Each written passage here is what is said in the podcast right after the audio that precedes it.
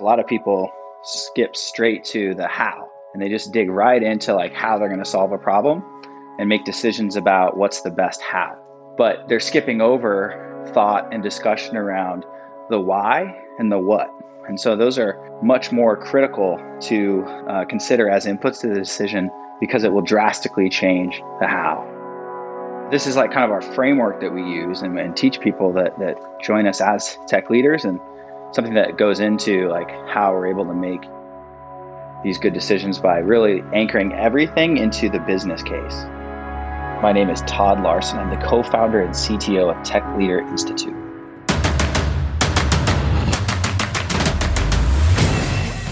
This is Code Story, a podcast bringing you interviews with tech visionaries who share in the critical moments of what it takes to change an industry and build and lead a team that has your back.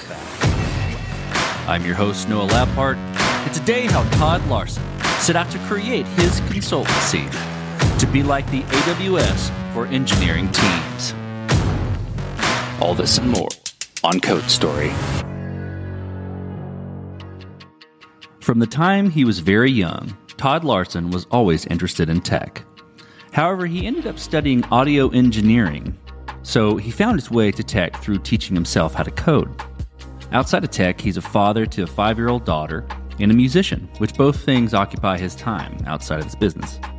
Having gained fantastic experience in the advertising space at Groupon and then at Digit, he learned how to execute on longer term initiatives, but balanced with fast delivery on top of strong foundations.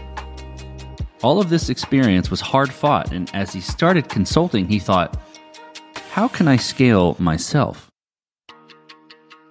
This is the creation story of tech leaders. You know, my, my background is, you know, I came, I started uh, in the advertising space, so building like lots of products quickly. Um, in advertising, it's all about kind of short lived apps and stuff that are like campaign based. And so, got a lot of experience of like how to build quickly and build the right thing at the right time to move fast uh, in the in the advertising space. And then I went into the product world at Groupon. Um, and that's where I kind of learned how to do longer term operations and how to really maintain things over time at scale with lots of stakeholders and that sort of complexity. You know, how to effectively manage and what are some of the traits of, you know, particular leaders in the organization that got the most done. Uh, I took that forward when I joined Digit, which is one of the fintech financial health companies that was kind of earlier in the space. They just recently got acquired by Oportun. Uh, and I was there for almost eight years and helped to go from you know nothing, no monetization model at all to about 100 people when I left. And over that time, I had to like learn a ton more about how to get first versions of products shipped to production, how to integrate those in, you know, all the typical things you'd expect with a, a fast growing startup. And I had to learn it the hard way. And it, it took a long time to really just build all that from scratch. Since I left Digit, I've been doing a lot of consulting for various early stage startups. And across the board, they're always looking for this sort of early stage founding engineer, CTO, whatever you want to call it, that first technical perspective that's going to be able to make the right decisions early on to set a strong foundation for the startup. And so what we've done with tech leaders is actually, you know, clone myself essentially. So my answer to these people is like, I can only do so much at one time. So how can I scale what I've learned as that early stage startup founding engineer to be able to help other companies do it a lot faster and do the same thing? You know, one way to think of it is AWS and Heroku made it so startups didn't need to spend a lot of time like standing up new servers and managing all that. It became kind of click of a button infrastructure out of the box. We want to think of it the same way as that for the engineering org. So helping staff the team immediately with a kind of consistent, healthy engineering culture that we know works, you know, specific ways of working, kind of a modified agile methodology. All these things that you kind of take for granted at a bigger company that is honed over a long period of time, we can stand that up for, for companies right away to make sure they can ship really good products a lot faster. You know, it'd be interesting to ask this question because typically, you know, I'm interviewing, you know, SaaS founders or, or software creators that, which you are, but it's not exactly what you're doing here. But I'm going to ask, tell me about, you know, the MVP for tech leaders, you know, that first version of, you know, what you have created. It'll be interesting to ask this too. How long did it take you to build? And, and, you know, what sort of tools did you use to bring what you have today to life? The MVP really started with me needing to scratch an itch after leaving Digit. I wanted to just build something from scratch all over again. And so I kind of went back to basics of like, what is the best technical stack? Best in class right now. And that's something that over the course of my career I've consistently stayed on the edge of like what are the, the best technologies to continue building and to bet on for these companies that are going forward. Um, I started with just like building a new micro SaaS out of this, this stack. And so that was a lot of fun because I the goal was to just launch that and get it to um, generate revenue as quickly as possible. So I hit $1,000 MRR in 30 days of launching it. That was kind of the spark of like, oh, I could lead this one product, but what if I could do many, many more? And so I started to take on clients to help them bring their uh, MVPs to life as quickly as possible um, with a really good tech stack. There's kind of all the best practices that have been learned over time.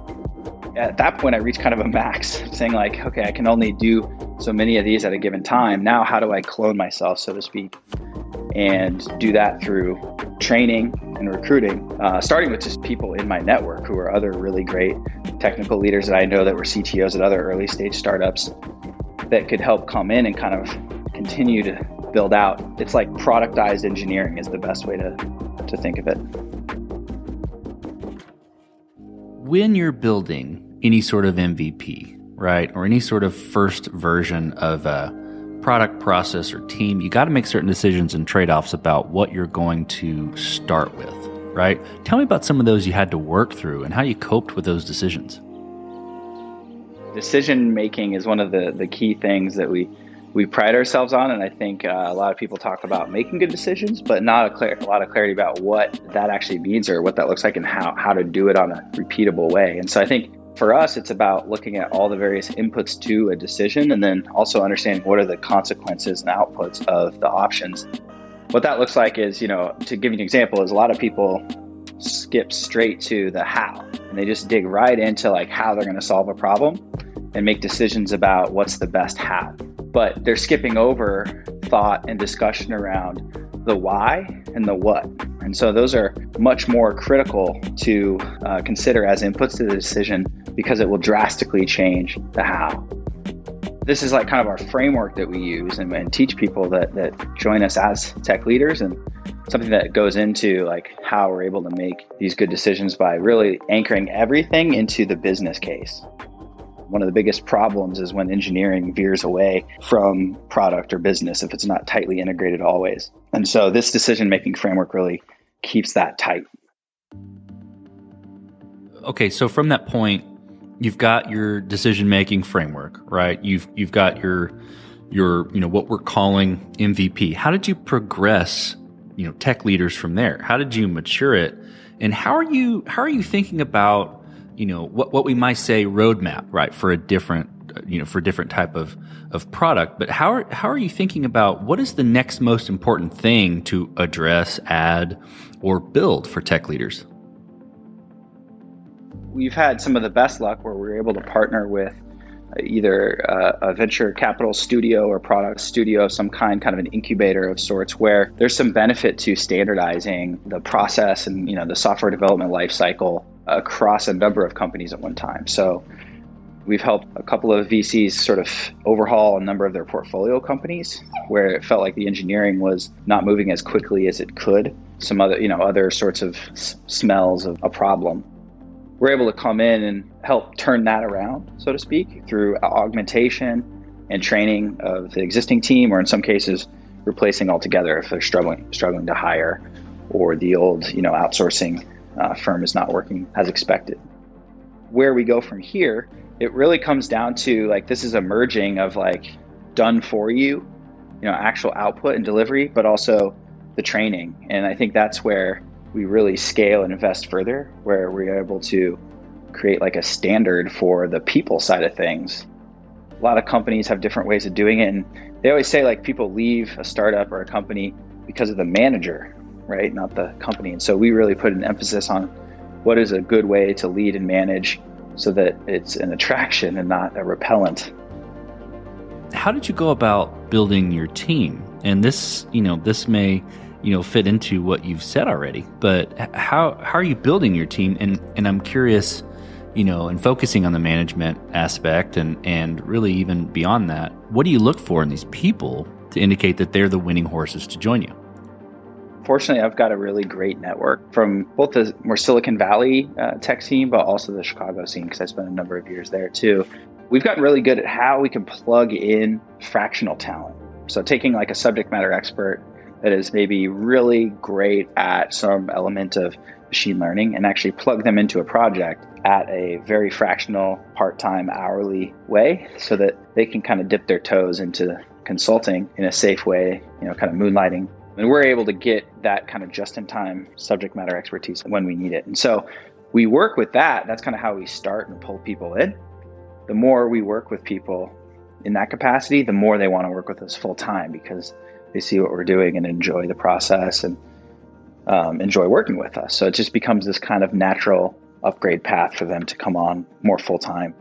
So a lot of it is word of mouth and network right now. But the more we talk about what we do, the more that becomes magnetic for people to want to like get on our wait list to either join the training program and become a tech leader or to be one of the startups that we're able to take on and work with directly like as a partner long term um, since there's only limited capacity there but you can see how both sides kind of feed into each other and we're able to grow kind of both sides of that marketplace. So let's flip to scalability. And you right on your website, it says, you know, building scalable products and teams for early stage startups, right? So scaling is is obviously in your DNA. But did it start that way? Did you create this to scale efficiently from day one, or have you been fighting this as you've grown and gained traction? The outcomes that we help deliver are big, you know, full on delivered products that have a lot of moving pieces and complexities. And so, because of that difficulty and that challenge, you know, I think it scales more slowly than something that is pure software based. There becomes a ton of leverage at a certain scale because, in the end, there's so much time wasted by all these companies kind of standing up their hiring process and building out the team and deciding, you know, what are the, the best practices to follow. All that is just wasted time and wasted runway. I think at a certain point, it becomes a lot more scalable because it basically becomes a full on school that's churning out people with this way of working, you know, similar to like a boot camp would. Well, as you step out on the balcony and you look across all that you have created, what are you most proud of? Creating um, connections between the opportunities at startups and really talented people around the world because that's one of the things that we've been focused on is unlocking these kind of emerging tech talent in, in emerging countries. Country of georgia is one that we've been working with a lot of really talented software engineers. It's not typically on the radar. And brazil is another one that we've been working with pretty extensively over the last six or eight months. I'm really proud of just being able to connect, you know, tech entrepreneurs with really eager and loyal and talented people that wouldn't normally get to um, build things like this. So that to me is, is one of the most satisfying pieces. Well, let's flip the script a little bit. Tell me about a mistake you made and how you and your team responded to it.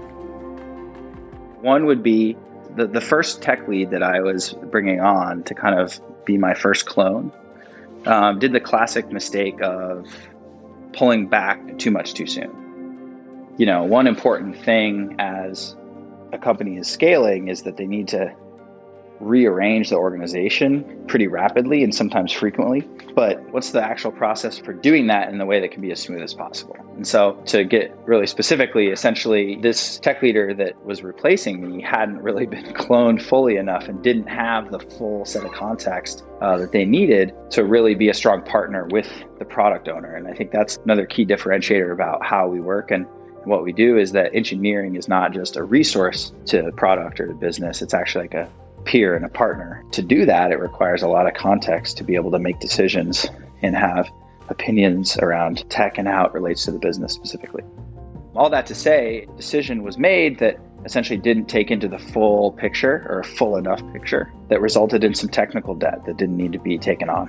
Built a piece of software that, or a feature that didn't really need to be built in that moment. And it came down to not having ramped up enough context to that technical leader. So we spend a lot of time now making sure that we're shadowing the new tech leader on the old tech leader if we're ever transitioning or as we're scaling people to new projects um, that transition and that on ramp and onboarding process is somewhere we spend a lot more focus on now. What does the future look like for tech leaders for you know your your product right, which is the scalable products and teams, and for your team itself? Way I see it is, you know, taking ultimately what kind of the, the Y Combinator approach does, where it creates an ecosystem of funding and expertise, but actually taking a step further and actually offering done for you services. And I think at Digit, one of our investors was Google Ventures, and they kind of started to play with this a little bit with the design sprints. This is where they're actually, you know, the advisors and people with the firm are in the company, not just like a high level advisor, but actually really thinking deeply about the product themselves and actually helping do things. You see a lot of these big VC firms are starting to do this in some ways already. And we just want to really take that up a notch and do it even further because there's a lot of expertise in the industry that isn't really like properly utilized because because this model really hasn't been used. Well, Todd, let's switch to you. Who influences the way that you work? Name a person you look up to and why. I keep my idols kind of moving. Um, I've got like a vision document where I write this down. You know, I'm, it's always kind of a, a moving target. So I've got, I like to think of it as certain traits. So there's certain people that have certain traits that I really like to embody. Naval Ravikant is one. Um, it's a pretty pretty big name. Uh, Chamath Palihapitiya is another one that I really and what like kind of certain traits of him. Bob Proctor is another one. That's kind of he's more like a mindset coach uh, if you're familiar with him. So they're not all necessarily tech people, but I like to think of certain traits. And there's certain people in my career that I worked with at certain times where I like certain traits of them. Of them. So I like to kind of wrap it all up into a kind of a super identity of sorts. Well, we talked about a mistake, but a, a little bit different spin. If you could go back to the beginning, what would you do differently, or where would you consider taking a different approach? early when I started scaling, just doing what I was doing myself, I took for granted what we did differently and the decision making and the product strategy that we do that a lot of places don't do. And so we're just kind of like doing it naturally just because it was just how we worked. The more we talked with clients and other like kind of partner agencies and, and such, we realized like how different that actually was. So I would say, you know, the biggest mistake was not not leaning into kind of what made us unique and then that is really what I've realized is like kind of one of the biggest problems that you know the tech industry faces in general, which is kind of the strong people skills and the strong alignment with the business side of things. Well, Todd, last question. So you're getting on a plane and you're sitting next to a young entrepreneur who's built the next big thing. They're jazzed about it. They can't wait to show it off to the world. Can't wait to show it off to you right there on the plane. What advice do you give that person having gone down this road a bit? know, I think the biggest thing is to to focus uh, and niche down uh, and decide, you know, exactly who you're going to serve. I mean, I think it's the biggest uh, sort of trap of any early entrepreneur is to try to go wide. Um, you know, often out of like fear of, you know, just committing to one thing and one thing only. But the power of focus and power of niching down and doing just one thing is incredible. And so I would say, even if it feels uh, uncomfortable, it's the important thing to do as early as possible. That's great advice. Well, Todd, thanks for being on the show today, and thanks for telling the creation story of tech leaders. Hey, thank you, Noah. I enjoyed it. Thanks for having me. And this concludes another chapter of Code Story. Code Story is hosted and produced by Noah Labhart. Be sure to subscribe on Apple Podcasts, Spotify, or the podcasting app of your choice. Support the show on patreon.com slash codestory for just 5 to 10 bucks a month. And when you get a chance, leave us a review. Both things help us out tremendously. And thanks again for listening.